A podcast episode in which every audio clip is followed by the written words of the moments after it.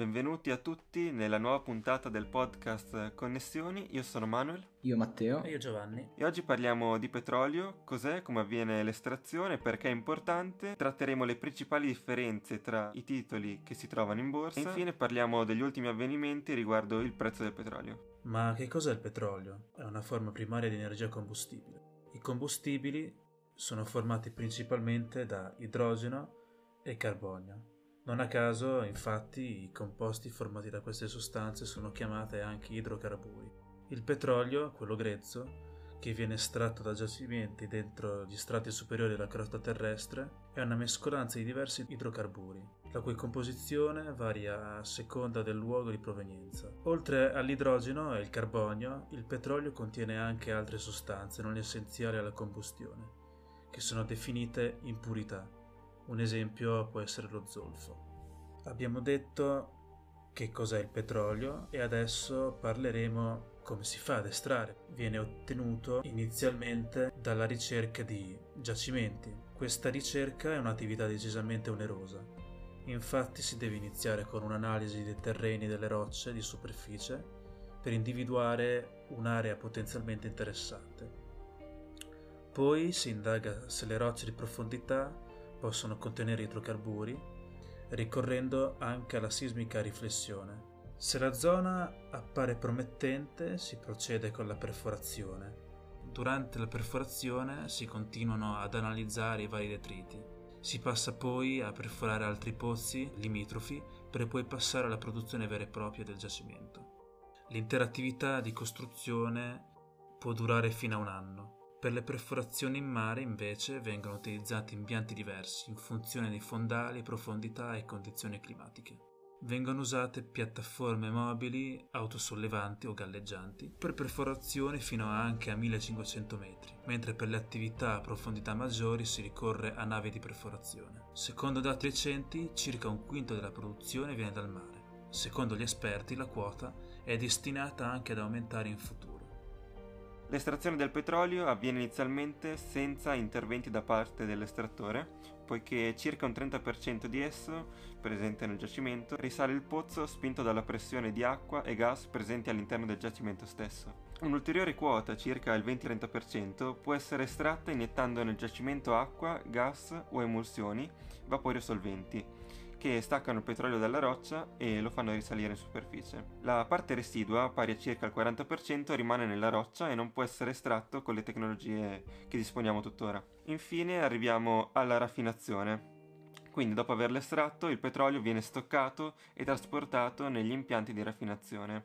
Durante questa fase vengono separati vari idrocarburi in base alla temperatura di ebollizione, che varia normalmente da venti a cinquecento gradi. Vengono così prodotti gli oli, i lubrificanti e i bitumi, che spesso vengono utilizzati per pavimentazioni stradali, il gasolio che troviamo nei motori, genericamente in quelli navali e per le automobili, il cherosene di norma utilizzato negli aerei, le benzine nei motori performanti e infine i gas simili al G P L. Il petrolio è un prodotto così importante e prezioso che è stato ribattezzato oro nero. Si tratta infatti di una risorsa limitata che è destinata ad esaurirsi nel tempo come una risorsa sfruttabile economicamente. Il petrolio, inoltre, e anche i suoi derivati rappresentano una fonte di energia, anche termica, e vengono utilizzati per i motori della maggioranza dei nostri veicoli su terra, aria o anche su rotaia. Spostandoci un pochino più su termini tecnici, dobbiamo fare una differenza tra i diversi tipi di petrolio che troviamo. In particolare la distinzione viene fatta in due tipologie, il Brent e il W T I. Il primo è quello di tipo europeo. Il nome Brent deriva dal giacimento ubicato nel Mare del Nord che venne scoperto negli anni settanta a largo della Scozia, ma oggi definisce la produzione di diciannove campi petroliferi sempre situati nel Mare del Nord. Il secondo invece è quello americano, a quale ci fa riferimento più spesso. W T I è l'acronimo di West Texas Intermediate, conosciuto anche come Texas Light Sweet. Viene considerato di alta qualità e decisamente pregiato, date le sue caratteristiche chimico-fisiche. Dalla sua raffinazione, inoltre, si ottiene un'alta percentuale di benzine e gasolio leggero. Ma quindi chi sono i principali paesi produttori di petrolio? Nei primi mesi del duemiladiciannove i primi tre più grandi produttori di petrolio sono stati gli Stati Uniti, la Russia e l'Arabia Saudita. Poi dobbiamo anche dividere tra gli stati che dipendono dalle esportazioni di petrolio, che sono per esempio l'Algeria, la Russia e la Nigeria, dividendole poi da quei paesi e da quelle economie che invece hanno una forte necessità di importazioni di greggio. E questi sono l'Unione Europea, il Giappone, la Corea del Sud e la Cina.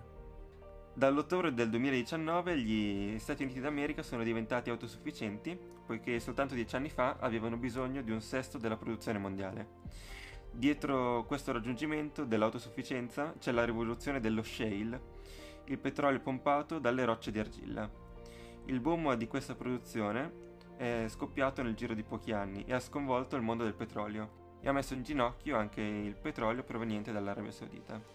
Il problema è che lo shale è vittima del suo stesso successo. Questo ha creato dei problemi anche agli americani, poiché il prezzo del petrolio è stato stracciato. La verità infatti è che nonostante il boom i petrolieri dello shale non hanno fatto soldi. Storicamente hanno sempre investito di più rispetto a quello che hanno incassato. Fino a poco tempo fa le banche e gli investitori non se ne curavano e correvano a portare i soldi a queste aziende. Ma adesso che la febbre del petrolio è passata e gli investitori vogliono incassare qualcosa, l'aria nel bacino dello shale si è fatta pesante.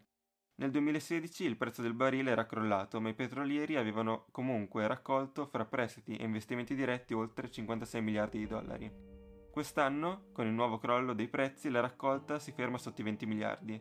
Da maggio dell'anno scorso, infatti, sono fallite oltre ventisette aziende del settore. Secondo gli ottimisti è una crisi di crescita, che verrà superata con fusioni, consolidamenti e gli interventi del Big Oil. Secondo i pessimisti, invece, è la prova della fragilità della rivoluzione.